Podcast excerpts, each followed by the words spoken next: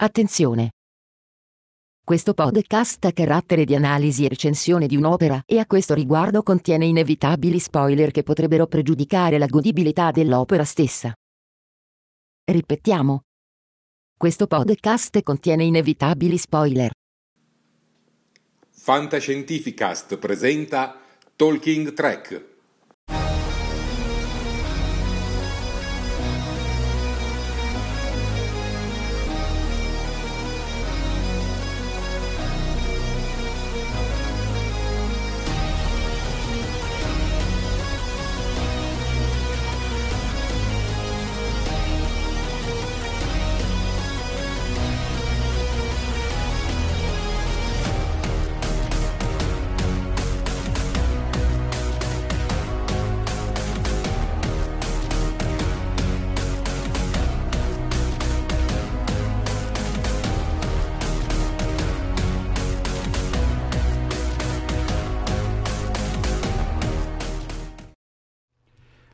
Buonasera a tutti, popolo di Star Trek, ben collegati su Talking Trek. Io sono Jared di Star Trek Discovery Italia. In compagnia con me ci sono sempre i soliti Ma- Miles, curatore del blog tgtrek.com, Sofia, studentessa di radio, cinema e televisione, e in collegamento telefonico il nostro inestimabile Max. Eh, la linea è occupata, non sento, mi dispiace, non, non ci sono. Pronto? Non sento, c'è qualcuno? Controllo. è il duplex, sono in duplex con controllo questa sera. buonasera a tutti ragazzi, buonasera. Questa sera recensiremo il nuovo episodio Such Sweet Sorrow, la prima parte perché è un doppio episodio, giusto ragazzi? Assolutamente sì. sì. Un dolore così dolce in italiano. Un dolore così dolce in italiano. Perfetto, comincio subito a salutare i primi di voi collegati con noi. Ciao Mattia, ciao Francesco, ciao Marco Calabrese, ciao Ivan Salvaggio e ciao Davide Picillo. Ok, ok, come di consueto cominciamo subito a dare un voto a questo episodio. Come aveva anticipato nel nostro gruppo, questo episodio ci ha un po' diviso, quindi sarà un po' un ciao Darwin, versione Tolkien Trek. Speriamo quindi... non così trash. Cominciamo da Miles, poi Sofia e poi Max. Prego. Sì, ne, nel prediretta sono volati i piatti, ragazzi. no, no. Eh, allora, episodio immenso da un punto di vista fanservice per ovvi motivi. E dico fanservice in modo positivo, non dispregiativo però da un punto di vista proprio della scrittura, della trama, non mi ha convinto molto, quindi mi dispiace ma è un 6 per me. Prego. Ok, allora, ehm, io invece vado già subito contro Miles perché a me l'episodio è piaciuto.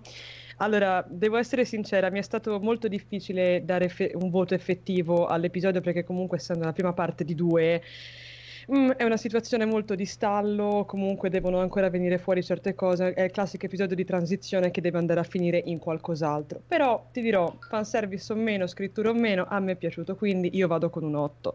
Tra l'altro ricordiamo ai nostri amici a casa, che ci seguono fidatissimi da ormai 13 episodi, che anche in questa diretta faremo spoiler come se non ci fosse un domani, quindi se non avete ancora visto l'episodio andatevelo a recuperare e poi potete guardarvi la nostra diretta in, uh, successivamente tanto noi non scappiamo.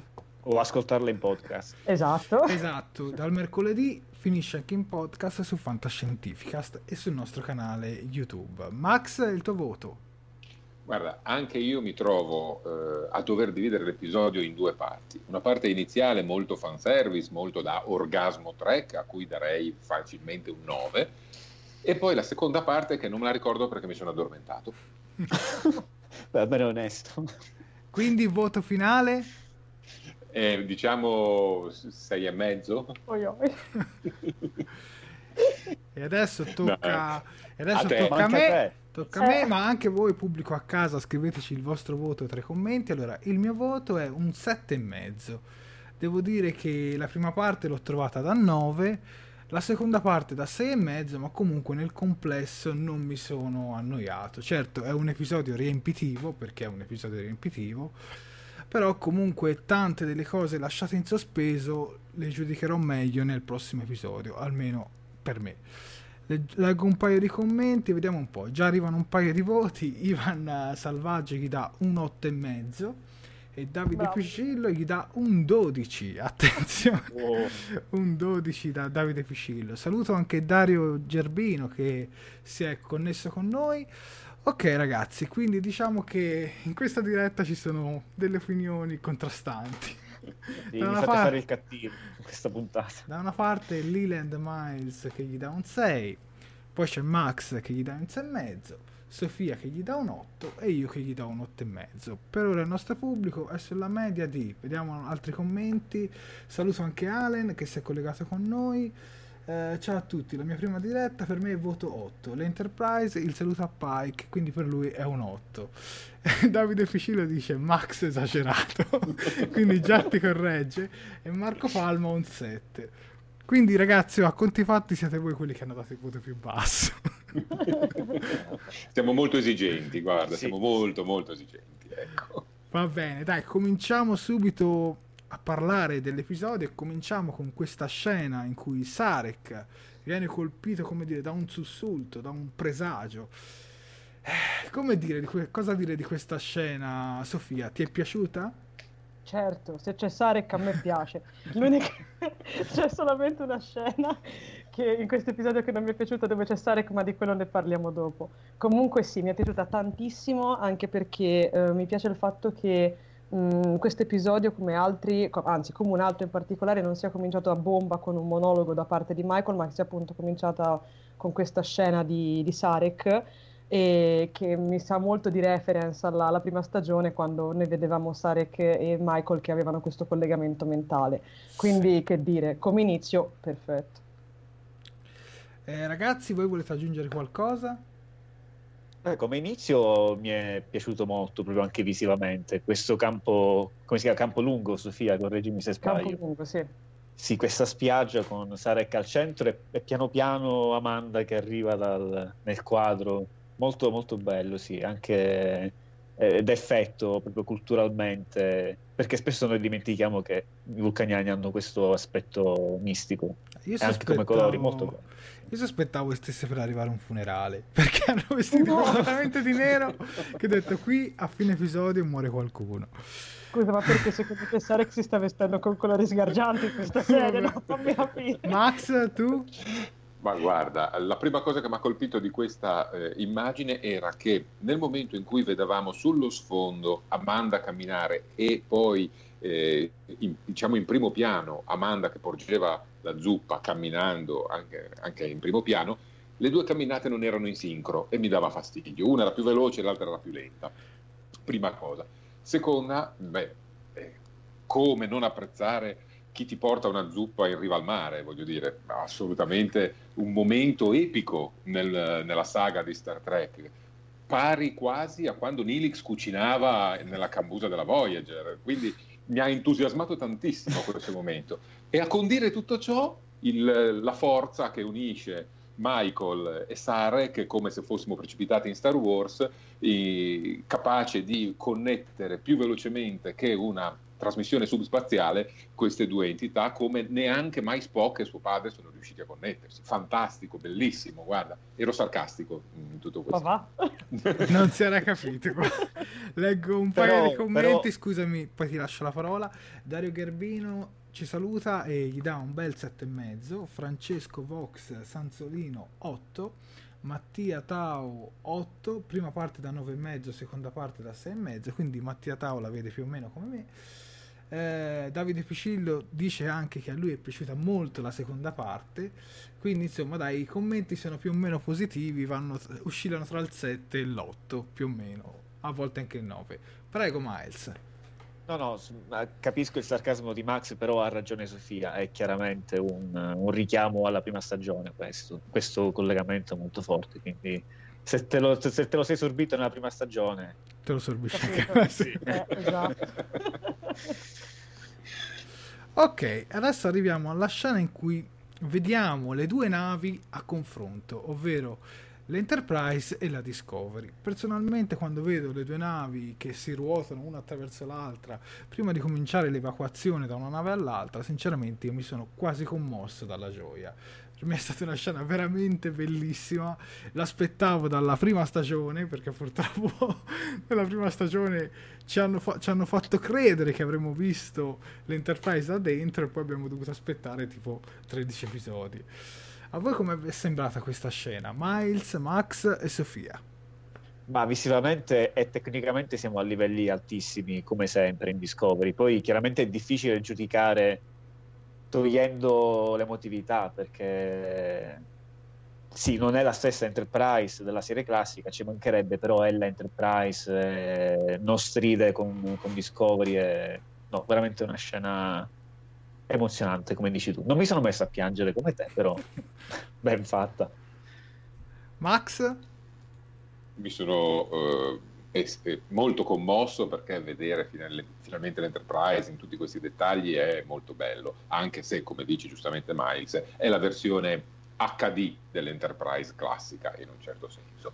Eh, bellissimo il confronto con la Discovery, finalmente vediamo le due navi eh, appaiate in maniera tale che ne possiamo comprendere le dimensioni. Ho apprezzato tantissimo la sequenza di allineamento, anche perché ricordiamoci, nello spazio non è assolutamente detto che tutte le navi devono andare eh, stando sullo stesso asse, perché lo certo. spazio non lo prevede. Ecco.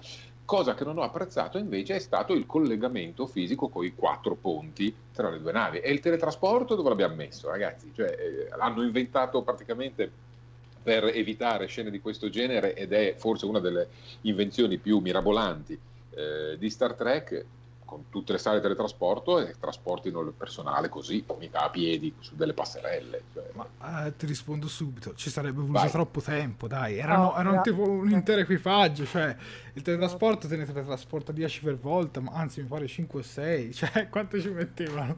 Avevano comunque Beh, la sezione 31 di... che gli arrivava vicino. No, quindi... quella non arriva, stai tranquillo, quella sì, non arriva. Sì, però dai, mi sembra... Io sinceramente questi corridoi che passano tra l'Enterprise e la, e la Discovery, guarda, da 20 di voto. Ero lì che era veramente in stripe.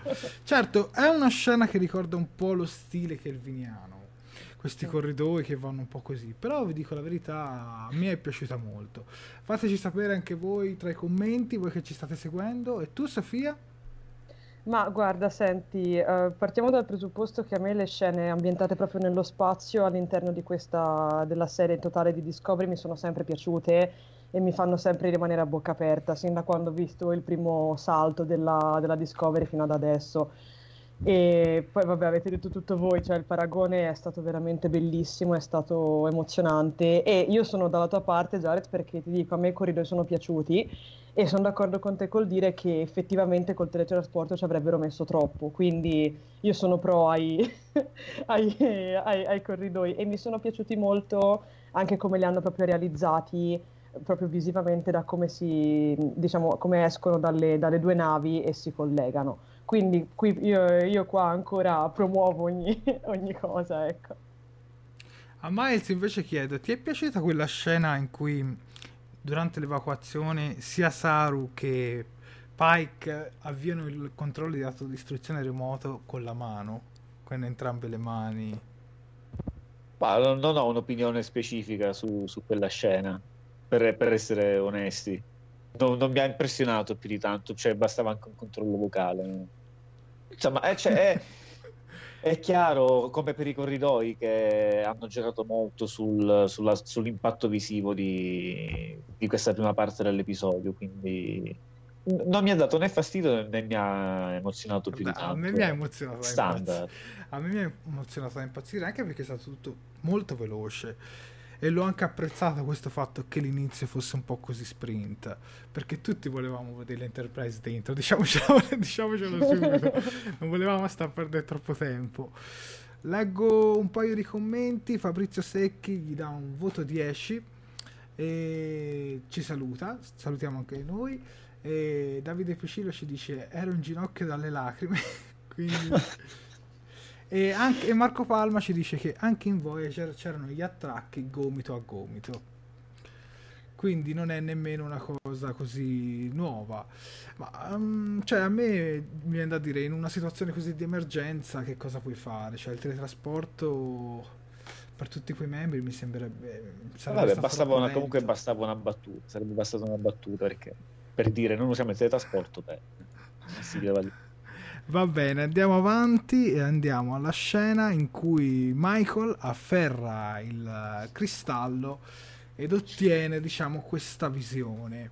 Questa visione in cui vede sostanzialmente Leland che sale a bordo della Discovery, credo sia la Discovery, sì, e fa fuori sì. un po' tutti i suoi compagni e poi vediamo l'Enterprise che viene colpita da un siluro, scusatemi se sbaglio.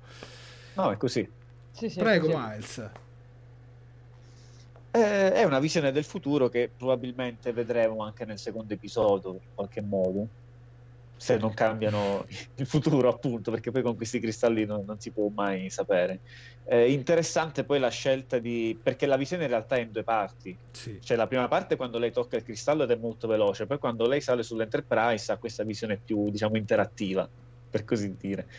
Eh, tipico espediente per creare un po' di hype, che in sé non è male, però questo hype poi lo devi soddisfare in qualche modo ed è il motivo per cui la seconda parte dell'episodio mi ha un po' lasciato deluso perché non voglio anticipare niente, ma sostanzialmente questa prima parte di questo episodio finale si chiude dove si era concluso l'episodio precedente. Sta arrivando la sezione 31, però ancora non è arrivato. Diciamo la quiete prima della tempesta, io l'ho definita così questo episodio.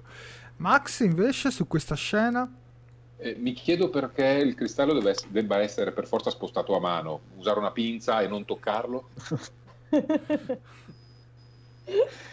eh, scusate, cioè, e poi l'unico povero sfortunato è Pike che lo tocca sì. e si becca la, sua sì. profezia ineluttabile e gli, tutti gli altri possono toccarlo, ma tanto forse non va così. Ma vabbè discuterei anche su questo dettaglio. Oddio, vabbè, ma... pure, pure, Max eh, vuole male, secondo il cristallo. Eh, ma questa sera va così, ragazzi. Eh, questo episodio mi ha fatto veramente girare i cristalli di dilitio. Quindi pensiamo un attimo. Perché... Li, li ricristallizziamo, Max. Vogliamo bene lo stesso, non ti preoccupare. Gra- grazie, Sofia. Grazie. Sofia, invece la tua opinione su questa scena? Ma senti, a me la prima volta mi ha lasciato molto di stucco, più che altro in modo positivo perché ora qua farò una gaff grande quanto una casa, ma la prima volta che ho visto l'episodio non avevo capito un attimo che era stata una visione. Per un attimo, non so come mai, ma infatti poi sono tornato un attimo indietro perché Um, evidentemente ho, ho, girato la testa, insomma ero un attimo distratta nel momento in cui lei prendeva in mano il, il cristallo. E quindi come mi sono girata, è stata una questione veramente di 5 secondi e come mi sono girata mi sono vista sta battaglia ho detto no aspetta c'è qualcosa che non mi torna, però ora gaffa a parte, in effetti è, è molto bella come scena. A me è piaciuta molto perché è stata, mo- cioè, secondo me è stata molto molto dinamica, così come tutto il resto dell'inizio dell'episodio, come hai detto tu giustamente Jared e mi ha, mi ha colpito molto anche perché questo era veramente il tipo di riprese che mi aspettavo durante le battaglie o comunque durante gli scontri all'interno di questa stagione. Ti dico solo questo, se la, la battaglia tra, eh, o comunque la lotta tra um, i Klingon e la Giorgio nuova di pacca della sezione 31 nei, negli scorsi episodi fosse stata girata in questo modo, gli avrei dato un 9. avrei dato un 9 quindi ti dico, a me questa scena mi ha soddisfatto molto. Sì, è vero, hai ragione anche tu, Max, nel fatto di dire, ma perché non la spostano? Ho capito, però ti dico, dove lo metti il gusto di vedere Leland che entra, ammazza tutti quanti? Sì, come è... un Terminator sostanzialmente. Sì, cioè, infatti, è, stato, infatti è, un rifer- è, un chiaro riferimento sì, ter- sì. a Terminator quella scena e io l'ho apprezzata tantissimo, io da brava cinefila ho applaudito dopo aver capito che era per un'allucinazione. L'Elandator. Controllator, dai. Controllator. Claudio Tozzi ci dice: Ma di che parliamo? Putan- puntatone epocale. Stavo a dire mutandone epocale. Dario Garbino ci dice: Quando girano i cristalli di litio. Allora, arriviamo alla scena successiva dove vediamo i, i cor- l'Enterprise, diciamo gli interni dell'Enterprise. i corridoi, vediamo i corridoi, vediamo la, il turbascensore che si muove con la mano e poi vediamo anche la plancia, la bellissima plancia della, Disco- eh, della Discovery, dell'Enterprise, che sinceramente non avevo apprezzato tantissimo nel trailer, ma rivedendola qua l'ho apprezzata molto di più. Allora, che dire di questi tre elementi, corridoi, turbascensore e plancia? Comincia Max, prego. Vabbè. Allora, io dico che adesso voglio vedere la sala teletrasporto, eh, la, la sala macchine e l'infermeria, perché eh, se abbiamo fatto vedere quello voglio anche tutto il resto. Bellissime, dai, questa volta qui non faccio il polemico, bellissime, una ricostruzione che omaggia la serie classica ed rimane fedele pur innovando, l'ho trovata molto eh, emozionale questa, questo riadattamento che ha commosso me, ma penso un po' tutti i fan della serie classica senza, eh, senza indugio è una plancia molto bella e l'unico, dai, vabbè, va, una piccola polemica la faccio. Come fanno a tenerla pulita? Perché è un pochino lucida quella plancia. Teletrasportano via il grasso. Eh, vedi che uno teletrasporta. Invece tu, Miles? Ma cosa ti devo dire? Veramente un redesign molto rispettoso. Anche i corridoi con le grate rosse che ricordano molto la cosa, poi le, le come tutte le manine nel turbascensore, anche i pannelli nel turbascensore hanno quella forma tipo quei colori madreperla che si usavano all'epoca. Poi vabbè, tanti piccoli particolari, pensa che hanno usato i pulsanti non, non proprio quelli originali degli anni 60, ma eh, molto simili, li hanno presi in prestito dalla ricostruzione del ponte degli anni 60 che c'è a Triconderoga, credo, vicino a New York. Sì. Sì. Eh, ma, ma, ma, poi c'è proprio la cura nel dettaglio, perché chiaramente non potevano ricreare la stessa plancia degli anni 60, però hanno ricreato gli stessi effetti di luce, per esempio sopra il turbascensore che sì. dà in plancia c'è un effetto di luce con, con, le grate, come le avevano con le ombre. L'unica cosa che hanno aggiunto di nuovo, vabbè, a parte ovviamente l'estetica generale, c'è una specie di stretto corridoio dietro le console, praticamente dove sono Spock e Ura, dove saranno mm. Spock e Ura. Che è un'idea di Kurzman, che non si capisce esattamente a cosa serve questo corridoietto là dietro. Che cosa sarà? Sì, o forse un bagno per lavarsi le quindi, non è un, quindi non è un secondo turbascensore perché con Max avevamo discusso molto di questa cosa e quindi evidentemente non Max... ricordo se c'è un secondo turbascensore sicuramente sì. c'è questo corridoio stretto ma sarà sicuramente questo che ci dici che poi in effetti è comodo perché comunque eviti di passare davanti ai tuoi colleghi sì, da un punto all'altro della plancia Leggo un paio di commenti. Dario Gervino ci dice: Interni dell'Enterprise, orgasmo inatteso. Mattia ci dice veramente ricostruito bene, quindi insomma, e sulla pulizia Marco Calabrese ci dice ci pensano i triboli, quindi hai visto, abbiamo ah, trovato sì, certo. anche... cioè, chiaramente, ovvio. sono come Swiffer. Marco Palma ci ricorda il commento della Giorgio, arancione. Arancione. arancione. L'unica cosa che mi lascia proprio poco perplesso quelle lucette in alto a cosa servono? per le lens flares, dai, per metterci quelle effettive. No, quelle colorate. Sì, sì, sì, quelle colorate in alto. Perché se, cioè, quelle cose in, realtà nella plancia originale erano in basso, facevamo, facevamo, finta che erano degli schermi, non li avevano all'epoca, ma messile in alto sono belle, fanno tanto albero di Natale come negli anni 60, però non ne capisco bene l'utilità. È per mantenere l'allegria dell'equipaggio, perché ah, certo. nessuno vuole un equipaggio triste, quindi chiaramente... A, a me lì per lì sembrava, avete presente quelle scritte che scorrono?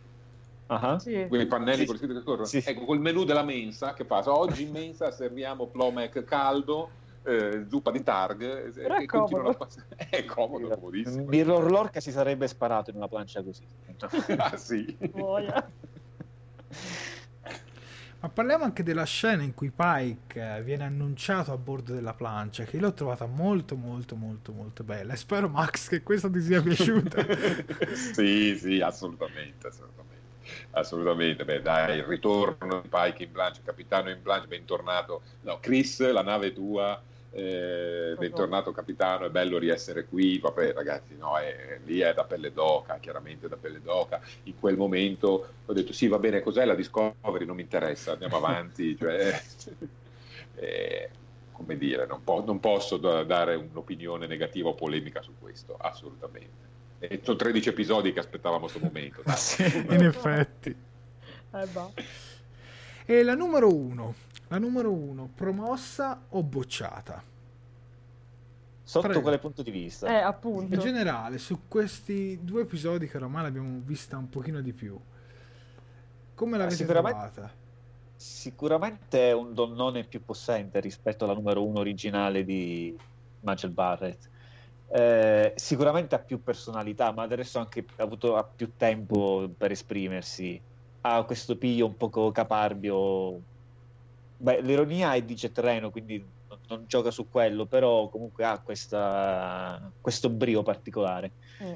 Sarebbe interessante capire, però non c'è il tempo per farlo, capire quali sono effettivamente i suoi rapporti con, con mm. Pike. C'è chi sospettava che magari ci sia o ci fosse stato del tenero. Comunque sicuramente sicuramente funziona. No, è difficile fare un paragone perché l'originale eh. l'abbiamo vista troppo. Però, Sofia? Ma senti, io concordo con Miles su que- sotto questo punto di vista e guarda, ti dirò, a me non aveva convinto del tutto la, all'inizio quando me l'avevano fatta vedere per la prima volta perché mi sembrava, non lo so, Mm, cioè, non mi convinceva del tutto come l'avevano sviluppata perché mi sembrava voler essere proprio quella che arriva e so tutto io, faccio tutto io. Però devo dire che all'interno della sua nave, sistemata in quel contesto lì, è migliorata tantissimo. Infatti, ti dico, approvata, per me approvata. E comunque, se posso dire una cosa, io l'avevo detto che, alla, che all'Enterprise il rosso donava e questa è la prova definitiva. Max? Ma io mi sono innamorato di numero uno la prima volta che l'abbiamo vista, quindi eh, adesso non posso che riconfermare questo mio sentimento. La adoro proprio perché con pochi tratti, poche battute sono riusciti a delineare un personaggio che risulta ancora più profondo secondo me o comunque più a tutto tondo che altri personaggi eh, di, della serie, magari più ricorrenti come ad esempio Calver che alla fine anche lui non è che si sia rivelato chissà che personaggio. Per cui vorrei una numero uno sempre al, al, fianco di Pike nella serie che faranno, perché faranno una serie solo per loro, vero? Eh, che, eh, guarda, tu firma, tu firma e poi vediamo che succede. Ricordiamo della petizione, Miles. Sì, un fan ha, ha iniziato una raccolta firme su change.org, il, poi l'indirizzo se vi interessa lo potete trovare sulla pagina Discovery Italia o su TG Track eh, l'obiettivo è quello di arrivare a un milione di firme, per adesso sono sugli 11.000 o 12.000, che comunque li sta, stanno aumentando anche abbastanza velocemente, quindi questa cosa sta, ha avuto risalto tanto che anche Anson Mount ha commentato e insomma, molto, ha ringraziato tutti e molto contento per questa iniziativa. Certo è difficile, da un lato è difficile che CBS possa pensare seriamente di fare questa cosa perché veramente ha già tanti progetti in ballo Dall'altro, visto che questo set dell'Enterprise non è un redesign eh, della plancia della Discovery, ma la, la scenografa ha detto che hanno affittato un nuovo set, un, un, altro teatro di posa per costruirlo ed è praticamente tutto nuovo, non hanno riutilizzato niente. È un peccato se CBS non, non lo sfruttasse, cioè se ha fatto tutto questo investimento per due ore di episodio. Quindi ma, spero che almeno su quello possano farci un pensierino.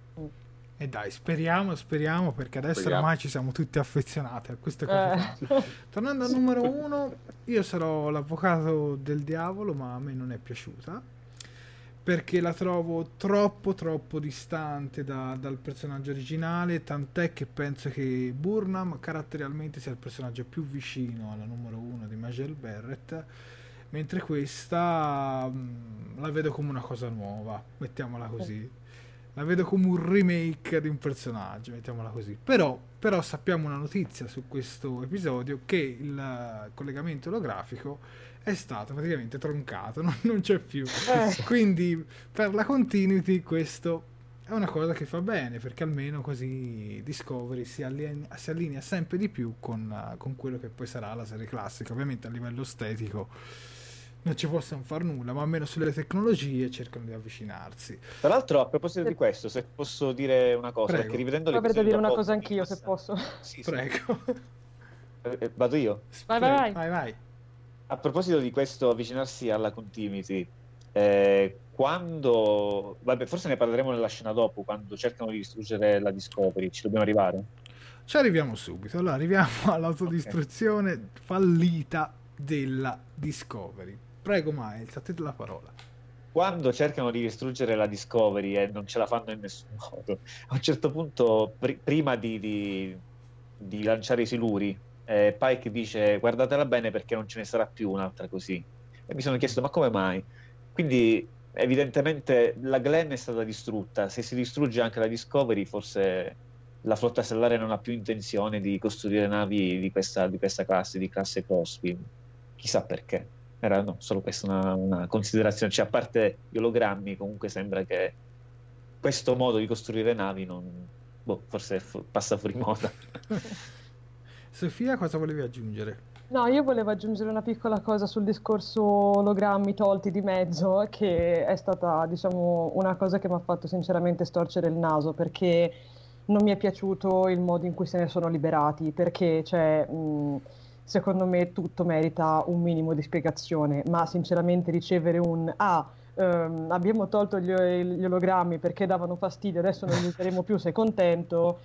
Sì, è stato un po' forzato. No, più che, for- cioè, più che, forzato, secondo me è stato tirato via. Cioè, mm. mh, è vero, noi già sapevamo che gli ologrammi sopra, la, mh, sopra l'Enterprise davano noia, perché comunque Pike ce l'aveva già detto però sinceramente, cavoli, dammi un minimo, cioè fammi crescere questa cosa e poi dimmi alla fine, guarda, si sono tolti definitivamente perché è meglio così. Ma appunto farmeli arrivare così alla fine, no, guarda, basta. Boh, mh, mm, ti dico pure, infatti questa è una delle, delle, piccole cose che non mi hanno fatto alzare ancora il voto, perché io ero partita, io sarei partita ancora più in alto, però purtroppo. Uh, che Prego, prego, Miles. No, e direi che ce l'avrebbero avuto su, servita su un vassoio d'argento la, la spiegazione, perché esatto una volta che si è scoperto che l'Eland usa ologrammi per farsi passare esatto. da ammiraglio Patar, da chi vuole lui, esatto. bastava dire no, scusate, questa tecnologia è un po' troppo rischiosa. Esatto, cioè bene. bastava una parola, sì. una e poi basta, cioè poi bastava esatto. che dicesse guarda, già che ci siamo si levano definitivamente, esatto. fine, io sarei stata già contenta, però esatto. così, Guarda, leggo un commento, Marilena Berera ci dice prima mi riportate l'orca, poi ragioniamo se una serie su misura per Pike. Guarda Marilena, ti do un abbraccio virtuale, guarda. Io spero di vederlo, che ne so, nell'ultimo episodio, ma così, senza sapere niente, IMDB non dice nulla, arriva così per caso. Sarebbe bellissimo. Comunque, parlando di questa scena, io sinceramente non l'ho trovata affatto male. Anzi, mi è piaciuta, non è la prima volta che magari una tecnologia diventa quasi autosenziente, o come lo vogliamo dire. Tante volte il ponte ologrammi nelle serie future The Next Generation, Voyager, di Space Nine hanno creato qualche grattacapo. Quindi vi dico, io non l'ho trovata così male. Sicuramente non sarebbe esplosa, al massimo sarebbe andata via, secondo me. Sì. Max invece? Allora, adesso prendo il mio manuale su come distruggere un'astronave e potrei elencare altri 5 o 6 modi molto più sicuri, ovviamente. Il primo fra tutti è metterci dentro una bomba ad antimateria scollegata dai sistemi della nave, per dirne una. O magari invece che tirargli due siluri, tirargliene 12, così gli scudi cedono. Ecco, diciamo che qualche modo per far saltare la nave ci sarebbe. Dalla, invece, da un punto di vista più razionale, secondo me, far vedere l'Enterprise che distrugge la Discovery sarebbe stato comunque un colpo basso, bassissimo per eh, per il fandom e per comunque tutta la struttura narrativa della, dell'episodio e della stagione. Non è un messaggio che si poteva passare eh, in questo caso. La dovevano salvare, dovevano fare questa scena. Mi chiedo perché nel momento in cui Saru e Pike hanno messo la manina sul eh, console per autorizzare l'autodistruzione, il computer senziente non gli ha detto Maramao, scordatevelo, non ve la faccio fare, però eh, la scena doveva eh, suscitare emozioni, le ha suscitate, va bene così però rimango comunque sempre sullo scettichino, su scetticino su, su queste cose, buttate lì e poi trattate male. Secondo me siamo ad un livello di scrittura fatto solo per farti sussultare lì per lì, ma con poco pensiero dietro, perché sono tutte eh, scene smontabili e questo non mi piace. Ecco. Beh, so. rispettiamo, rispettiamo la tua opinione, Max, anche se non la penso completamente come te. Va bene. Neanche io. Allen, Allen sì. aspetta, fatemi leggere i commenti. Allen ci chiede di che classe è la Discovery, Crossfield. Mentre la Shenzhou Walker Sì, sì. che era sì. un omaggio a, a, The Walking Dead. No, in realtà l'hanno smentito. Ah, quindi non era un omaggio a The Walking Dead. No, era un pilota americano, qualcosa del genere. Ok, Sofia, cosa volevi dire? Io volevo andare contro Max perché a me non... come sempre ormai le nostre occasioni di scontro sono non dico uno, sono, sono normalissime e, ehm, invece ti dirò, a me la, il fatto della Discovery che um, si, si, protegge, quindi diciamo che acquisisce una sua, tra virgolette, vita, eh, alza gli scudi, evita il, um, appunto di essere distrutta, è piaciuta. Non tanto per un fattore emotivo, quanto più perché oh, mi è piaciuta, cioè ti dico, mi è, mi è, proprio piaciuta, cioè mi è piaciuto vedere una nave come la Discovery e appunto prendere, non, non, ti sare, non, ti so dire un motivo effettivo per il quale mi è piaciuta, però mi è piaciuta, non lo so, e, e, mi è piaciuta, basta, questo okay, è. va bene, eh, vabbè, è legittimo, è legittimissimo. Ma sinceramente anche a me è piaciuta, quindi anche alza le mani. Fateci sapere anche fra i commenti se la scena vi è piaciuta o meno. Ok, ok, ma se la Discovery si evolvesse nell'entità sferica, ci dice Davide, e Davide dice Max sei di nuovo esagerato, e Dario Cervino dice Max oggi sei cattivissimo, eh. Allora, ora lo lanciamo dal boccaforte, guarda così. no, non ci passo, non ci passo. Dai, scher- secondo me, secondo me, più che l'entità sfera, mi sembra che ci avviciniamo sempre di più alle premesse del, del corto Calypso. Sì, sì, infatti non la potevano distruggere perché poi se la vediamo mille anni nel futuro, infatti la Discovery dovrà andare nel futuro e come portare la Discovery nel futuro. E nella scena successiva vediamo questi ufficiali, diciamo anziani, come li possiamo definire, che discutono, della, discutono delle sorti che dovranno prendere. Fra cui c'è Giorgio che insomma è molto sarcastica e l'ho apprezzata veramente tanto questa scena. Tu Sofia come l'hai trovata? Ma senti, io sinceramente comincio ad avere dei pareri un po' contrastanti verso la nostra... Cioè, nel senso è uno dei miei personaggi preferiti della stagione, anzi lo è praticamente fin da quando l'ho visto, cioè sto parlando della Mirror Giorgio, eh ragazzi, sì, mi raccomando. Um, io mi sono innamorata di lei appena, appena, l'ho vista nella prima stagione e mi piaceva veramente tantissimo, mi piace tuttora, però secondo me um, bisogna fare un pochino di attenzione perché secondo me ci sono dei momenti in cui gli sceneggiatori calcano troppo la mano su renderla mh, veramente troppo simpatica agli occhi del pubblico. Cioè, allora, mh, non lo so, ti dico, sono un pochino combattuta sotto questo punto di vista. Perché, allora, per certi versi mi piace, perché comunque effettivamente nei momenti molto molto tesi, se, secondo me, mh, almeno in una serie come, come questa qua, ci hanno anche un po' abituato ad avere qualcuno che spezza la tensione e va benissimo, perché comunque lei, è, cioè l'attrice è formidabile, mi piace tantissimo, e il personaggio pure. Però secondo me um, c'è momento e momento per farlo, nel senso, um, tipo quando, quando, lei entra sulla, sull'Enterprise che dice mm, arancione, lì mi ha fatto morire, cioè l'ho adorata tantissimo. Qua un pochino meno, non dico che l'ho trovata fuori luogo, però secondo me anche meno, cioè, mh, nel senso, secondo me non c'era bisogno di qualcuno che smorzasse così tanto il, il, il, il clima, la tensione, perché comunque ci stavamo pur trovando in una scena completamente tesa, quindi secondo me mettere qualcuno che ti fa la battuta... Ma mm. lei non voleva fare una battuta, eh. cioè, lei, era, so. lei, era, seria, quello è il punto, cioè non lo era so. un... Lo so, però ti dico, mm, lo so, però guarda, questa cosa purtroppo non mi ha convinto, voglio tanto bene alla Giorgio, però purtroppo in questa scena qui mi ha, non lo so, l'ho trovata, l'ho trovata un pochino fuori luogo, non lo so, sono molto combattuta sotto questo punto di vista, però per il resto dell'episodio mi è piaciuta tantissimo, quindi chiudo qua. Miles? No, io l'ho apprezzata perché finalmente fa, fa il personaggio dello specchio cioè, quello che dice, sì. io ho la soluzione, è drastica, facciamola noi la supernova e chi se ne frega. Però guarda, questo Però... è un ragionamento perfetto per la sezione 31, eh, se ci pensi. sì. No, tra l'altro mi è, mi è, anche piaciuto perché è un mezzo, una mezza citazione del film Star Trek Generazioni alla fine. Era, era un po' la stessa cosa che faceva il dottor Soren, no? Mm, lanciava l'antimateria nella stella e se ne fregava. No, quindi... sì, sì Ricordo Quindi no più, no, più, che, la, che la battuta della Giorgio, forse, anche se non mi ha dato tanto fastidio come forse ha dato a, a Sofia, forse quello che rende la scena più comica è la, la risposta di tutti gli altri che dicono no, no, sì, cap- idea. No. Capito, capito è quello. Però la Giorgio ha fatto il suo mestiere. Comunque guarda, Marco Palma ti dice Sofia, per Dimmi. Sofia lei non smorza il clima, lei è così. E infatti lo penso anch'io, detto Lo so.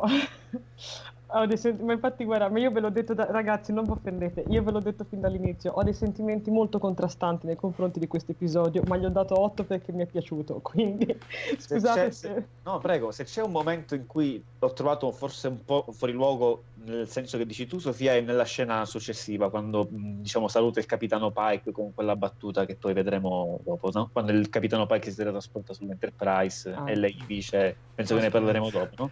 Sì. Intanto sentiamo Max su questa scena della, della Giorgio. io ho un unico rammarico sull'utilizzo della Giorgio praticamente da dopo che è stata sul pianeta dei Konos a salvare eh, il figlio di Lerell e Tyler eh, in poi. Praticamente la usano solo come macchietta, non fa praticamente quasi mai niente entra, fa la sua battuta sarcastica, fa, getta un pochino di scompiglio facendo una battutina magari fuori luogo come questa o come quella successiva e, e poi basta. Ogni tanto si tira un calcetto qua e là, ma, ma neanche poi in maniera così importante nella trama. E quindi mi sembra un personaggio sottoutilizzato in questo momento. Secondo me è perché gli autori stanno preparando le storie da scrivere per lei. Sì, dopo. ma infatti. Eh, ma poi alla fine non è neanche così perché qualche episodio fa stava per uccidere Gabriel Burna senza pensarci neanche tanto. sì, sì. Quindi cioè, è usata male. Eh, questo sì, eh, okay. spesse Capito. volte è usata male. Ogni tanto, lo, cioè, spe, spesso no, perché su questo non sono d'accordo, però ogni tanto sì. Cioè, io... Guarda. Diciamo che se non serve alla trama, ma la tieni comunque sullo schermo, lì è usata un poco male. Cioè, è usata perché è l'attrice di richiamo e, e, e richiama, però se non le scrivi qualche cosa di interessante attorno. E aggiungo, anche lei rientra nella categoria Amanda e Sarek, anche lei è arrivata così.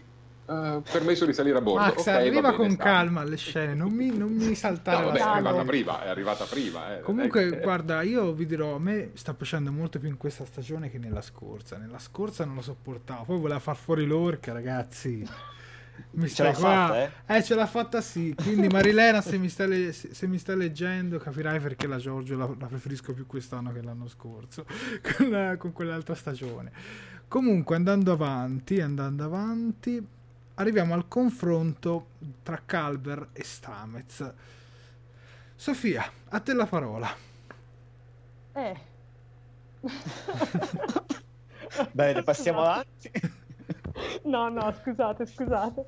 Allora, il confronto tra Calber e Stamez, bello.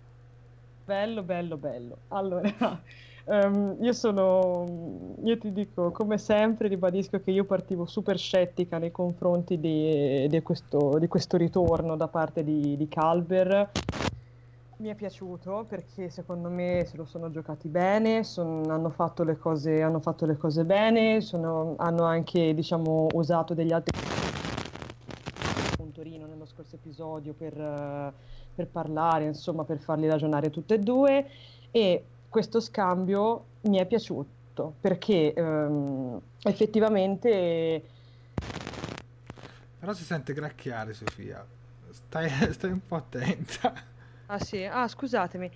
Vi dicevo, a me questo confronto è piaciuto molto perché mh, potrebbe, e io lo sto ancora sperando, potrebbe effettivamente sancire veramente un punto di distacco e quindi potrebbe essere un superamento post-lutto da parte di Stamez. Perché effettivamente, cioè, io è, da, è, dall'inizio della stagione che sto aspettando che Stamez superi questo, questo lutto anche perché lui lo ribadisce anche, lui dice ah, ma io dovevo andare nell'Accademia delle Scienze Vulcaniana, poi però non ci sono più andate, eccetera, eccetera, e lui questa volta l'ha ribadito. Io gli voglio dare la speranza che stavolta lo faccia, non perché non lo voglio più vedere, eh, questo sia chiaro, ma perché comunque, secondo me, quella sarebbe comunque una crescita da parte, di, da parte sua. E, e, io è quello che sto aspettando. Quindi mh, ti dico, come tutti gli scambi che ci sono stati tra loro due, mi è piaciuto molto. Chiaramente adesso bisogna vedere cosa succede nella seconda parte dell'episodio e come si evolve la situazione. Ecco, quindi sono in attesa, ma sono in attesa felice, ecco. Ma io spero sempre che la coppia prima o poi ritorni insieme. Che magari Ciatrina ci mette un po' del suo. Passiamo avanti con eh, l'arrivo di Poe nella, nella Discovery. E devo dire che io l'ho apprezzata veramente molto questa scena e l'ho trovata veramente adorabile quando lei sale a bordo e Pike fa la presentazione, lei va diretta verso di lei e fa Tilly e la va a abbracciare, mi è piaciuta molto mi ha ricordato molto il personaggio di Jay Ala di Star Trek Beyond, un po' con questo carattere un po' sopra le righe e devo dire che io sono molto molto soddisfatto e pensate che Runaway, il primo short tracks, eh, l'ho veramente distrutto perché per me quello short tracks non esiste da quanto, io, da quanto a me non sia piaciuto, però qui in Discovery devo dire che questo personaggio l'ho molto molto rivalutato. Sofia invece? Ma guarda, senti, io sinceramente sono d'accordo con te, anche perché allora partiamo da due personaggi che a me di base non piacciono, e quindi stiamo par- parlando di Tilly e di Poe, perché diciamo che già Tilly, io purtroppo lo sapete, da quando l'hanno resa mm, così macchietta non, non mi convince più. Mm, com- poi lei è stata brava e l'attrice è stata bravissima durante tutta la sua parte drammatica, non lo voglio stare a ripetere. Però insomma, però devo dire che in questo momento, quando lei si ribecca con, uh, con Poe e poi come si sviluppa tutta la cosa, secondo me hanno fatto un lavoro molto migliore gli sceneggiatori rispetto a quello che hanno fatto nello short tracks. Perché mh, mm, secondo me nello short tracks avevano troppo poco tempo e troppe cose da voler dire. Perché a me sì. poi è sembrata molto buttata nel mezzo, cioè della serie avanti, prendetela e, e fatene un po' quello che volete. E tra l'altro la buona cara Tilly nello short tracks mi sembrava molto sottotono come recitazione, mi sembrava quasi svogliata. Sì. Qua invece l'ho vista bella energica, bella pronta. L'altra è, stata fantastica perché effettivamente si comporta come alla fine quanti anni ha? 17, cioè lo sì, dicono anche nello sì. short tracks, è una piccola diciassettenne. Tilly, insomma, siamo lì, cioè, diciamo che si comporta quasi come, come un adolescente, quindi i due caratteri combaciano alla perfezione. Mi è piaciuto molto il suo ritorno, sono stata molto contenta di, di, rivederla e tra l'altro lei dice anche una cosa importante, una certa, ora non so se ne vuoi parlare tu dopo. No, prego. A un certo punto c'è lei che sta costruendo no, tutto, tutto sì. il marchingegno e dice eh, ma tanto te non ti libererai di me perché Tilly gli dice ah, ma adesso vedrai che dovrai tornare, sulla, dovrai tornare sul tuo pianeta perché sei la regina, dai vai via, cioè come per dire vai, leati, hai finito? E lei gli fa ma te di me non ti liberi. Si prende in braccio il suo marchingegno e se ne va. E, e io de- quindi sono rimasta molto oh e adesso? E quindi sto aspettando secondo me, re- secondo me resta a bordo della Discovery e magari va a finire che lei diventa l'ingegnere e non Jettrino sì no ma mi ha fatto morire con quanta insolenza l'ha fatto perché cioè, proprio... e infatti l'ho apprezzata tantissimo quindi ti dico, bravi gli scen- in questo punto, secondo me gli sceneggiatori sono stati proprio bravi. Oh, via, Comunque ecco. leggo un commento, Marco Palma dice, nell'universo della Giorgio controllo durava sì e no 5 puntate. e non poi... lo proprio. E, ehm, ci, e saluto anche Ciro Fai, Faicchia che si, si è collegato con noi. Mentre voi ragazzi sull'arrivo di... non sull'arrivo, un po' su tutto lo svolgimento di Poe in questo episodio, ma a parte che mi sarebbe piaciuto vedere, sentire un po' doppiata da Sofia, che parla così un po' la toscana, oh te di me non mi liberi, eh. sarebbe stato bellissimo. Ovvia. No, ma a parte... no, Aspi- ehm... Aspira la C se vuoi fare il toscano. eh, e non c'è la C in di te non mi liberi, serve una, una frase più... Eh, no, vabbè, come dici tu, in effetti questo avvicinamento al, al Kelvin verso in questo episodio c'è molto. Mm, sia per il personaggio di Poe che come dici tu ricorda eh, Jaila, non ricordo come si pronuncia. Jayala, credo. Jayala. Ehm, poi in generale per questa scrittura un poco, come dire, dire superficiale è brutto, però ecco più immediata, capisci? Non c'è anche in Poe perché sì, è una diciassettenne, quindi una ragazzina, però in realtà è anche una regina, una regina di un pianeta molto importante perché eh, è il, forse il principale fornitore di dilitio della federazione, a quanto si è capito. E insomma, che se ne va in giro senza un minimo di, di scorta, di ciambellano, e che poi può decidere tranquillamente di lasciare tutto e, andare Però con la Discovery. È sembrato coerente a quello che ne abbiamo visto di lei nello short tracks, quindi è per questo sì, che... Sì, è coerente, però è comunque un po' infantile proprio come, come scrittura, non lo so, non... È infantile perché lei è infantile. sì, però non, non mi, non, cioè, richiede da parte mia una sospensione dell'incredulità troppo forte. Via, siamo veramente a ciao Darwin, siamo veramente divisi. Sentiamo anche la parte di, di Max. Ora Max ci spezza le gambe da vedere. Eh? no, no, dai. Non ci incischi, dica la, dica la, sua Max. Vabbè, poi è intrinsecamente simpatica. Eh, ho detestato anch'io l'episodio Runaway perché trovavo totalmente assurdo che un un elemento arrivasse sulla nave, nessuno se ne accorgesse, solo Tilly, e poi la facesse anche teletrasportare via. E vabbè, quello lo, lo abbiamo archiviato. E in questo caso mi trovo a concordare con Miles dicendo manca un po' tutta la retorica della regina, manca un po' eh, tutto un discorso di scorta, di sicurezza, ma anche di cura del pianeta. In fin dei conti lei ancora una volta se ne frega del suo pianeta, se ne va e arrivederci e grazie. Questo pianeta che se io fossi stato un Klingon avrei già depredato, me ne sarei già appropriato in tutto e per tutto, ecco, volendo. Comunque sia, la tecnologia che mette in gioco è molto importante, eh, non vedo l'ora di vederla effettivamente funzionare, non capisco perché voglia rimanere sulla Discovery, ma magari avrà un senso nel prossimo episodio, quindi stiamo a vedere. Stiamo a vedere. Se c'è una, una, cosa, una piccolissima cosa da aggiungere, eh, questo episodio che abbiamo visto è l'ennesima prova che gli showrunner e i produttori sono dei grandissimi bugiardi perché avevano detto che gli short track non erano assolutamente necessari per capire, per capire Discovery. Invece c'è Runaway che introduce questo personaggio che è fondamentale. C'era quello su Saru quello su Calypso che sicuramente avrà cioè, l'unico che non serve è quello su Mad ma aspetta non forse infatti Va bene ragazzi, prima di mandare una clip eh, sulla plancia dell'Enterprise vi chiedo a voi tre commenti se vorreste che questo personaggio di Poe rimanesse a bordo della Discovery anche nelle future stagioni. Ecco a voi la clip La plancia dell'Enterprise sottotitolata da tctrek.com.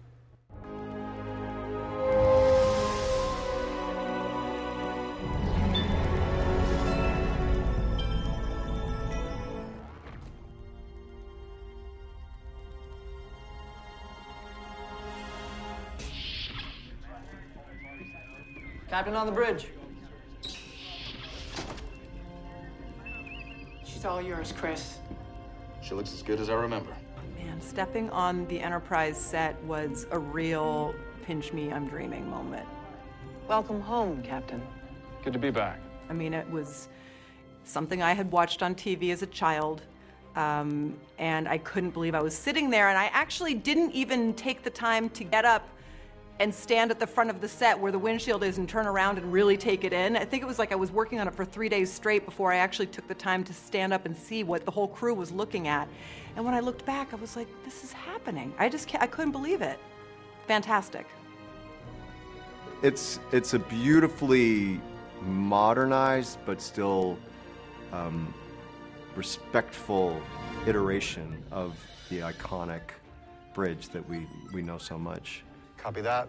The colors, you know, it, it has our beautiful lighting. You know, it's not quite the same kind of like, you know, flat lighting that they had in the old days, but so it has that richness of lighting that we have, but it's the, the color scheme and the shape of it. It just it feels it feels uh, like uh, a, a wonderful kind of time warp, time fold combo.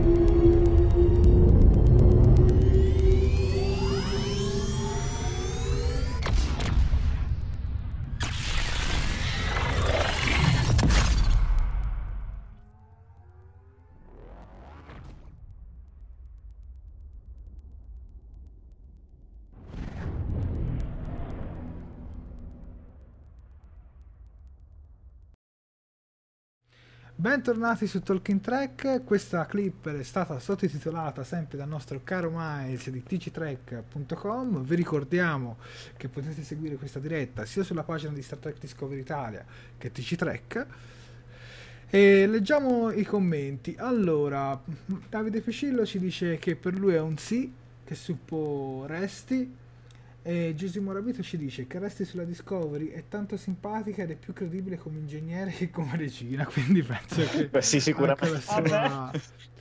Però io vi dico la verità, a me piace e piacerebbe anche che restasse sulla Discovery, però preferirei Jettrino perché sarebbero due personaggi sopra le righe e secondo me forse rischierebbero un po' di stonare se ci fossero sia Tilly che lei in continuazione. Però magari con la scrittura poi puoi anche definire meglio i personaggi e poi renderli entrambi apprezzabili. Allora, arriviamo, andiamo avanti con i nostri argomenti e adesso arriviamo alla scena in cui Burnham deve andarsene sulla Discovery per partire, diciamo, per il futuro e alcuni membri si uniscono a lei. Però Tyler non, non si unisce perché, perché, perché, perché, perché sostanzialmente deve badare a... Um... Ha una sp- sorta di missione segreta che non spiega esattamente. No, aspetta, de- deve impedire che il controllo si rigeneri. Quindi qualcuno del personale deve badare, della sezione 31 ci deve essere. Ma la mia domanda è: ma se c'è la Giorgio, a che cosa serve anche Tyler? in quel caso. Ma infatti, ma infatti credo che abbia in mente qualche cosa che non ha ben spiegato perché anche quando se ne va col capitano Pike nella pedana di teletrasporto e dice lei si fida di me, dice sì perché me lo chiedo, perché ho da fare una cosa, me ne devo andare, quindi chissà che cos'altro ha in mente. Mm, Questa cosa mi intriga un po', lo rende un po' più interessante. Sì, in, eff- in, effetti parliamo anche della scena in cui... No, arriviamo dopo a quella scena lì, quella di Pike. Ok, e poi arriviamo anche alla scena in cui ogni membro registra un messaggio, un messaggio da Dio, mettiamola così. Come l'hai trovata Sofia questa scena? Dove vediamo anche in particolare anche personaggi mi- minori come Detmer, Detmer e o Washington. Uh, l'ho letto bene. Ma allora, senti, io sono, sono, un pochino combattuta riguardo questa scena perché allora, um, secondo me è una scena che ha del potenziale, perché comunque diciamo che ci aiuta a capire qualcosa di più riguardo certi personaggi che sono sempre rimasti sullo sfondo. Prendi ad esempio Detmer oppure prendi ad esempio Washington. Cioè abbiamo sempre saputo poco su di loro e mh, vederle che registrano i loro videomessaggi da mandare a parenti o comunque alle persone a cui tengono eh, è interessante anche perché appunto comunque parlando capiamo anche delle, delle cose aggiuntive appunto come, come ho detto. L'unica cosa è che mh, il difetto maggiore di questa scena, e credo che condividerete anche voi, è che dura troppo. Secondo me questa scena è un po' troppo lunga perché mh, l'avrei, guarda, sarò sincera, avrei apprezzato di più se ci fosse stato l'addio da parte di, di, di, Borna, di, di Michael, scusate, a, a, a, Sarek e Amanda, ok? Che poi ne sì, ne, no, ne puoi parlare adesso. Ah, ok. Allora, mh, mm, anche lì, sì e no. Sì, perché comunque la scena è bella e gli attori sono bravi, quindi quello sì. Poi mi piace, mi è, sinceramente, vedere Sarek alla fine che si commuove. Io ero in lacrimoni sul divano, quindi vedere Sarek che dimostra un minimo di cedimento, sinceramente, a me è piaciuto. No, perché eh, qui, qui mi troverò le gra- tra le grazie di, di Max perché, perché, effettivamente, come si suol dire qua in Toscana, questa galassia è paese e non ha senso che loro arrivano così dal nulla e in tre minuti sono a bordo della, della Discovery. L'avrei apprezzata molto molto di più se loro fossero stati magari in via, non so, olografica o comunque sì. se fosse stato così. Chiaramente in via olografica non ci sarebbe potuto essere il momento dell'abbraccio da parte di Amanda verso, verso Michael e non ci sarebbe potuto essere anche diciamo, l'abbraccio che ci viene fatto vedere quando già la scena sta sfumando da parte di Sarek, perché Sarek comunque la vediamo che, che tocca la schiena di, di, di, Michael avvicinandosela. Quindi diciamo che quella parte lì non ci sarebbe potuta essere, però sinceramente qui seguo la logica e avrei preferito veramente non vedere quelle cose, ma vedere effettivamente una comunicazione olografica con Sarek e Amanda. E ma secondo me non la potevamo fare perché gli hanno tagliato le gambe prima la comunicazione olografica. Secondo me no. eh, dall'Enterprise eh, in un certo eh, modo, secondo infatti, me la vogliono esatto. togliere anche dalla Discovery. No, ma no, no, il motivo non è quello in realtà. Esatto. All'inizio vai, dell'episodio, tu, vado io? Vai, sì, vai professore. Vai, vai. No, all'inizio dell'episodio dicono che il controllo ha distrutto i relè subspaziali di comunicazione. No. Ah. Possono fare solo comunicazione nave-nave. Quindi, mm. al di là del fatto che non ci sono gli ologrammi non potevano comunicare in quel modo. Ok, comunque il fatto è che appunto, cioè, ti dico, vi dico sinceramente, a me questa scena non, non, non mi è piaciuta, cioè non così, cioè ti dico l'ho, l'ho, trovata veramente irreale il fatto che loro arrivino in tre minuti. Per quanto riguarda il resto dei saluti, diciamo idem con patate, cioè nel senso se tu mi avessi fatto, tu mi avessi fatto mh, rendere protagonisti di questa scena dei saluti solamente alcuni dei membri dell'equipaggio, magari quelli minori, appunto ehm, facendomi scoprire qualcosa di più su di loro l'avrei apprezzata, ma sinceramente avere tutta la carrellata, per quanto emozionante sia, eh, per avere tutta una carrellata di persone che oh sì, ciao, addio, oh sì, ciao, addio, cioè nel senso dopo un po' sì, ok, bello bello, però sì. Quando ti levi. Capito? Guarda, quando ti levi. Cioè... Guarda, Dario, Dario Gerbino ci dice troppo caramellosa. E penso racchiuda un po' tutto quello che stavi sì, dicendo. Bravi. Dario Gerbino hai vinto. Troppo Giusy, Giusy Morabito ci dice: Questa scena è un modo molto superficiale di conoscere i personaggi. Perché superficiale? Perché troppo veloce. Effettivamente, su quelli secondari e Davide Fucillo invece dice: Sì, è vero, è un po' lunghina. Quindi, e Marco Calabrese ci dice: Puntata di addii struggenti. Tra tutti spicca quello di Amanda e Sarek alla figlia adottiva Michael. Che oh. per me è l'unico addio ad essere veramente definitivo. Eh sì, in effetti. Ma secondo me, come addio avrebbero dovuto. Poi chiudo, avrebbero dovuto far vedere, almeno secondo me quelli solamente delle, diciamo, delle, delle, rimaste ragazze della plancia, perché in effetti sono, protagon- cioè sono tra i personaggi quelli che avevano ancora il futuro e il, passato ancora aperto e quindi era meglio far vedere, perché alla fine anche Stamez e Calder, cioè alla fine sono sempre lì, sono sempre protagonisti a loro modo, quindi non so. Ma guarda, sembra... su Washakun capiamo che comunque lei con la sua famiglia ha un rapporto molto particolare perché sì, nel certo. secondo episodio scopriamo che è ludista e ludista mi ricordo Miles e tu mi dissi che è tipo contro la tecnologia o non, eh, ne, fanno, non, ne, non ne, fanno, uso sì sì un po' come i mormoni sì. un po' come gli Amish circa e gli Amish sì. ok arriviamo alla scena che magari a Max e a Miles può far più piacere i membri a bordo della Discovery salutano il capitano Pike. Max, che cosa ne hai pensato di questa scena in particolare? Beh, è una scena toccante, una, beh, è un bel momento di eh, commiato tra il capitano Pike e l'equipaggio che l'ha servito fino a questo punto e viceversa. C'è uno scambio diciamo, reciproco di affetto e di apprezzamento tra questi personaggi. Eh, come sempre eh, ci sbattono in faccia Michael eh, che è lei che orchestra diciamo, il, il, saluto finale a Pike quando secondo me per coerenza doveva essere Saru eh, a farlo. Però eh, sai, è Michael il personaggio principale della, della serie dobbiamo tenercela e come sapete io non l'apprezzo per niente per cui va bene così. Tanto Pike va sull'Enterprise e rimane vivo quindi non c'è problema a me va bene E sulla scena Miles in cui Pike dice avete bisogno di un nuovo capitano e tutti orgogliosamente guardano verso Saru e Saru dice vabbè dai lo facciamo in un secondo momento. Come, come ti è sembrata questa scena? Ti ha colpito? Non ti ha colpito?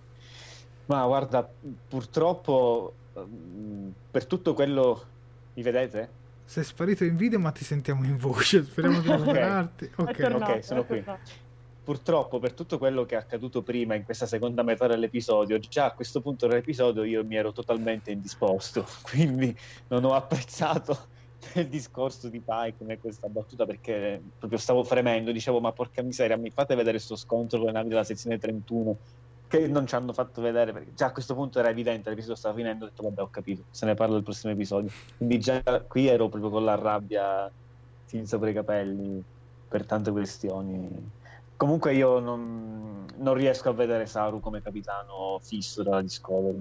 Non, non, non, ce la faccio. Poi per carità, può essere che sbaglio come... Perché comunque hanno modificato molto il personaggio rispetto agli inizi con la storia del Barai, eccetera, eccetera.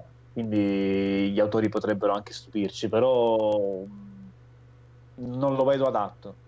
Non come capitano, ma proprio come, person- come tipo di personaggio nel, nei cliché tipici di Star Trek lui ancora rappresenta l'occhio alieno come Data, come Odo.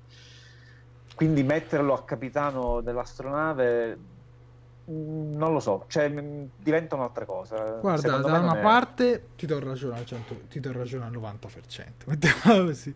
ma da un 10% sarei incuriosito di vedere un capitano alle prime armi. Cioè un Mm. capitano proprio alle prime armi che si trova anche con tutte le difficoltà a comandare una nave e soprattutto la curiosità di vedere un capitano alieno. Poi per quello che hai detto prima sono d'accordo totalmente. Sofia?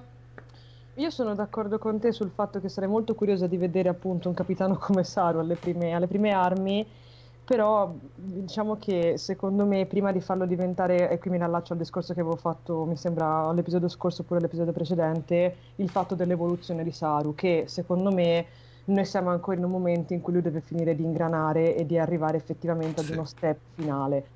Quindi diciamo che la mia domanda è, cioè io sono stata molto contenta, cioè io sarei veramente tanto contenta se lui diventasse capitano, perché ti dico, mi sta piacendo tantissimo il percorso che sta facendo e, e quindi io ti- sarò sincera, quando, quando ho visto tutto que- quell'amore negli occhi da parte dei vari membri dell'equipaggio che lo guardavano, io lì mi sono commossa, sarò sincera Sì. anche quando Pike lo ha guardato, io, il mio cuoricino si è, è diventato un po' più grosso, ecco. Come il Eh, Grinch però- che io mi... No, anzi, al Grinch Sì, succedeva il esatto, ho contrario. cominciato a battere un pochettino, piano piano, dopo aver visto anche Sarek un po' di più. Eh, però il problema, cioè diciamo che io mi pongo sempre il dubbio del Massaru è effettivamente pronto a questo e, e secondo me ne potremo vedere se sarà effettivamente pronto quando questa sua evoluzione effettiva arriverà, diciamo, quasi agli stadi finali.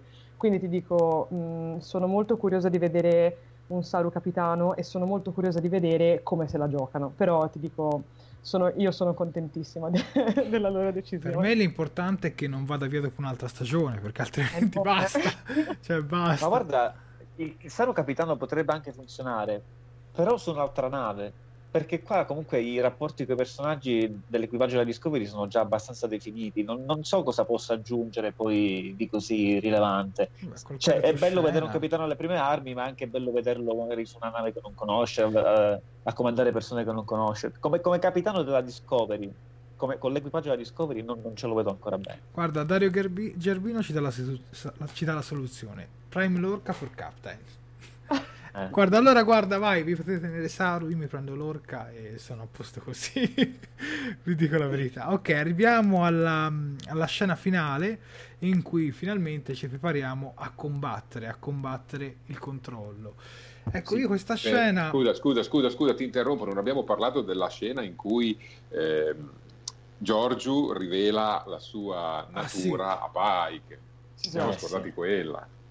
Vai, a te la parola.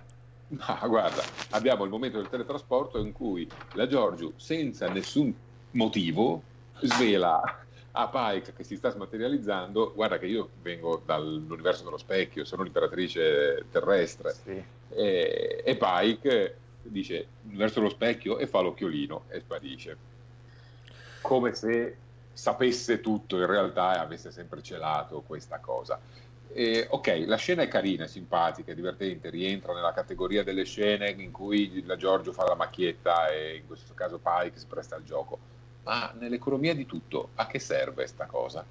E se Pike facesse parte dell'universo dello specchio? Pure ma lui. no, ma no ma Guarda, no, io l'avevo tirata fuori la, la- la teoria sul gruppo, però mi sembra troppo eroico, troppo al contrario di quei principi dell'universo dello specchio. No, questo appunto di Max era quello che volevo fare prima quando Sofia criticava Però la se porta, se prima. porta a qualcos'altro, allora... Eh, Guarda, Se certo fa parte punto di dell'universo dello specchio, Max è proprio Pike che gli crolla. Invece ha messo in Sì, pinna. ci rimango malissimo, ci rimango malissimo. Vai, Miles, scusami se ti ho interrotto. No, no, figurati. Dicevo, da un certo punto di vista è anche coerente, perché se ricordiamo l'episodio della serie classica Specchio Specchio, mm. eh, lo Spock del primo del Prime Universe dice che ha riconosciuto subito quelli dell'universo dello specchio perché si comportavano da barbari. Sì.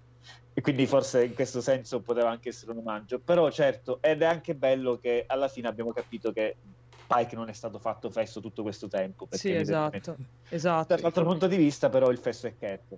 A questo punto, che tutti sapevano l'universo dello specchio, tranne Kirk, come Zoe, tutti quelli lui. Vabbè, ma era un giovanotto, esatto. Kirk, che cosa... Cioè, scusa, poverino, fagli imparare le cose, su, avanti. sono quei segreti di Pulcinella che... Leggo un commento, giusto ci dice, alla fine della scorsa stagione Saru ha fatto da capitano, io lo vorrei vedere crescere proprio su quella sedia. Eh, infatti è stato capitano ad interim, è stato capitano provvisorio, poi poverino, mi ricordo nella scorsa stagione ogni volta che tentava di diventare capitano gli toglievano sempre il comando. E prima l'ammiraglio Cornwell, e poi, e poi la Mirror Giorgio, e poi adesso Pike, e dai, adesso sarà il suo turno. Invece no, arriva Prime Lorca e gli ruba anche questo posto. no, Comunque, arrivando alla scena finale, io l'ho trovata di grande impatto. Sarà che è stato uno di quei cliffhanger perfetti dove vediamo da una parte Pike sull'Enterprise che si prepara a combattere e da una parte Saru che si prepara a combattere sulla Discovery. E vi dirò io l'ho trovata molto eccitante almeno dal mio punto di vista. Sarà che io non mi sono annoiato come voi mettiamola così. Voglio sapere l'opinione di questa scena da parte di ognuno di voi e da parte di voi che ci state seguendo fra i commenti. Prego è molto efficace, ma era, quello, era come si era concluso l'episodio precedente, praticamente. e, e, quindi mi sono sentito vagamente preso per, per il dilitio, per dirla come Speriamo che il prossimo episodio sia meno, eh, come dire, anacquato e, e finalmente si arrivi a conclusione. Sofia? Ma mm, a me è piaciuto, se ho dato 8 a questo episodio un motivo ci sarà e comunque ti dico anche qui, cioè, no, non mi sento di, di, dare, cioè allora ti dico che mi è piaciuto perché non mi sento e non voglio scendere tr- nello specifico perché comunque si vede che è chiaramente un cliffhanger e chiaramente deve portare a qualcos'altro e secondo me comunque all'inizio del prossimo episodio ce la faranno rivedere questa scena. Quindi aspetto un attimo, cioè ti dico, mi è piaciuta, però aspetto, prima voglio vedere il prossimo episodio, poi se ne riparla. Però comunque è stata bella come scena. Max? Guarda, io faccio un pronostico, magari poi verrò smentito. Vai. Secondo me l'inizio del prossimo episodio sarà già in the middle, cioè battaglia già a, a, a metà, con tutti nella frenesia del combattimento e, e, andremo avanti da lì. Avremo già perso un pezzo del combattimento. Ah, quindi Brava. come dalla visione del futuro. Diciamo. Max, però tu guardi i cristalli, così non va bene. sì. Leggo un commento di Marco Palma. Forse Giorgio pensa che Pike morirà in questa missione, ecco perché gliel'ha detto. Si è affezionata e gliel'ha confessato. Ma secondo me è perché aveva raggiunto quella consapevolezza che ha detto: Vabbè, dai, mo mi fido, ora glielo dico. Cioè, io la vedo un po' così.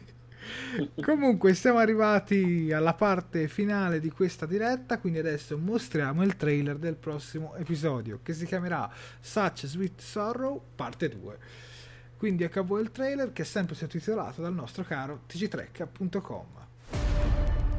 This is Captain Pike. We have one job. Protect Commander Burnham until she reaches her target. Section 31 is in our way. Get it done. In 5, 4, 3,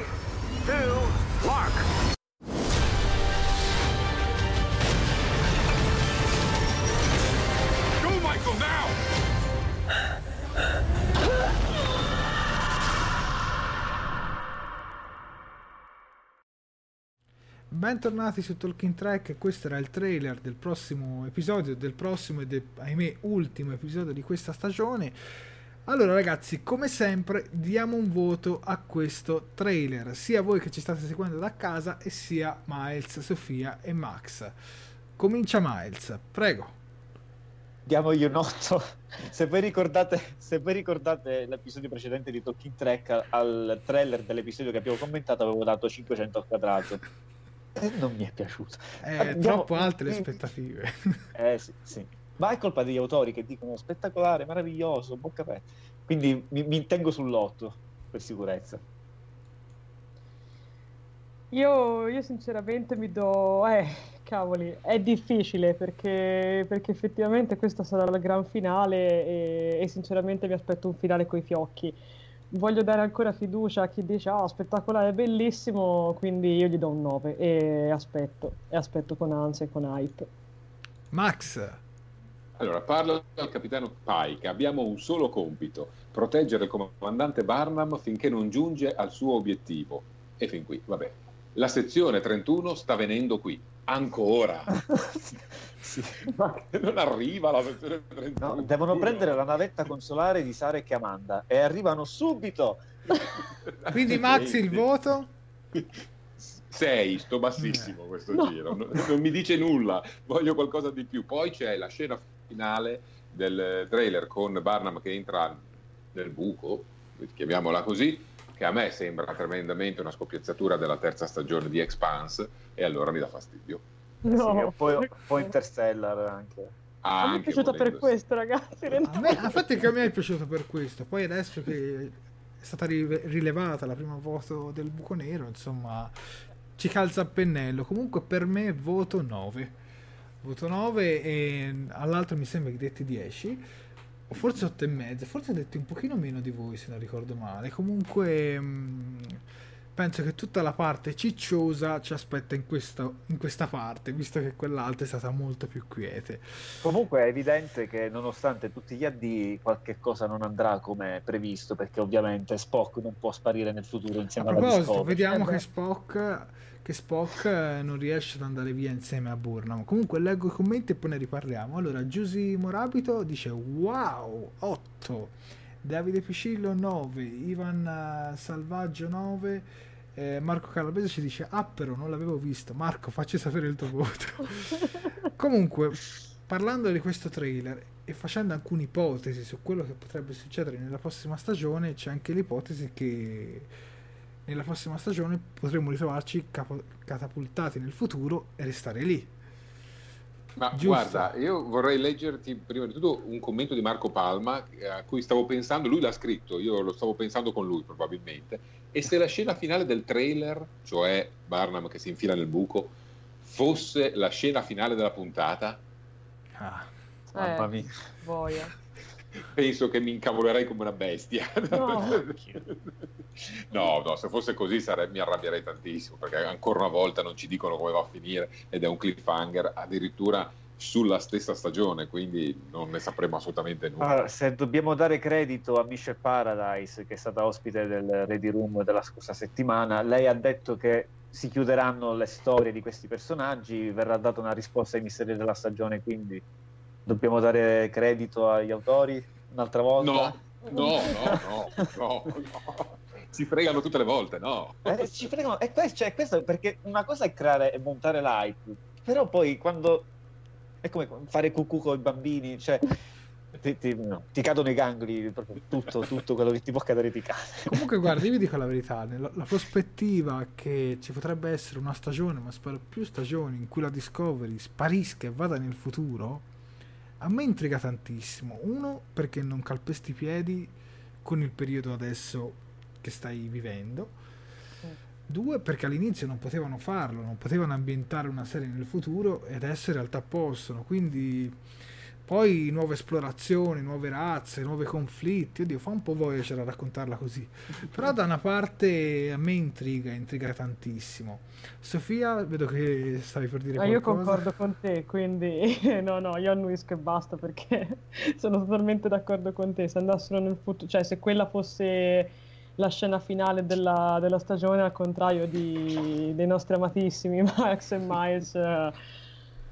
Cioè, una parte di me morirebbe perché chiaramente non si sa come va a finire, però dall'altra parte sarei super in hype per la stagione successiva. Avrei tanti dubbi, ma sarei altrettanto in hype, quindi solo il destino ce lo potrà dire. Lo scopriremo solo venerdì prossimo. A Miles chiedo, ma secondo te lo rivedremo Kraft? Mm, no, non eh. credo. Oddio, non lo so, non pensavo neanche di rivedere Po, quindi non posso fare pronostici. Penso di... Non lo so, perché se Michael, come sua madre, va 950 anni nel futuro e noi ma, Kraft lo conosciamo mille anni nel futuro, quindi 50 anni dopo, mi sembra un po' difficile. E se fosse proprio Kraft ad aiutarli a tornare lì? Non lo so, però un'ipotesi affascinante. Allora, a me l'idea di, un, di una terza stagione tutta nel futuro non mi fa particolarmente impazzire eh, però una, un'ipotesi che potrebbe farmela piacere è questa. Noi abbiamo visto 5 segnali su 7 è difficile che nella prossima episodio ne vedremo gli altri due. Quindi mi chiedo, e se fosse il viaggio di Michael nel, in questa specie di, di buco nero alla Interstellar, la prossima stagione a dover creare tutto quello che abbiamo visto in questa stagione, cioè un po' come alla Ritorno al futuro, no? che mm. devi mettere le cose a posto per evitare che vieni cancellato dalle foto, qualcosa del genere. No? Non sarebbe malaccio messa così.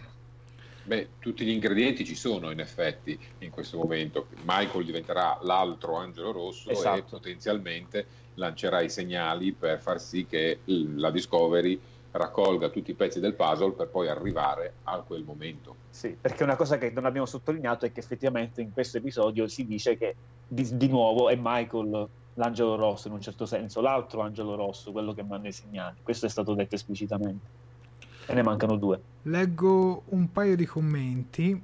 E Dario Gerbino ci dice: Ma siete sicuri? Siamo davvero sicuri che venerdì, venerdì andiamo nel futuro? e no. Allen ci dice: Funny Face in Calypso ha un gufo rosso tatuato. Gufo rosso, angelo rosso. Jar- e Davide Fucilo ci dice: Jared, concordo, concordo con te. E grazie, Davide.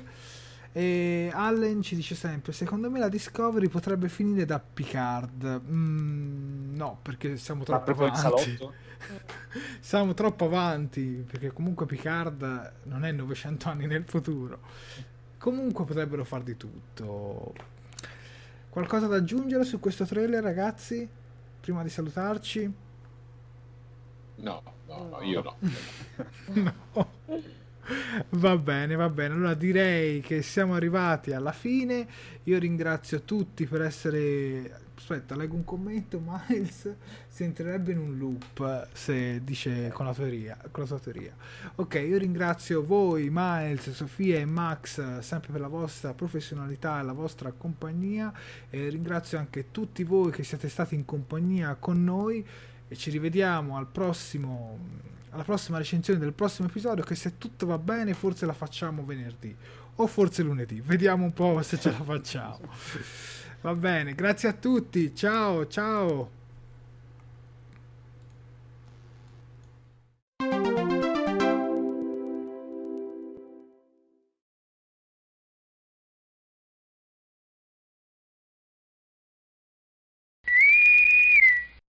Fantascientificast e Talking Track sono produzioni amatoriali, non si intende infrangere alcun copyright, i cui diritti appartengono ai rispettivi detentori. Fantascientificast e Talking Track non sono in nessun modo affiliati o sponsorizzati da CBS Corporation o da chi detiene l'uso del marchio Star Trek in Italia. Il podcast ha carattere esclusivamente ricreativo e divulgativo, non ha alcun scopo di lucro e viene diffuso gratuitamente. Autorizzazione SIAE 56125359. Nessun byte e nessun tribolo sono stati maltrattati durante la produzione di questo podcast.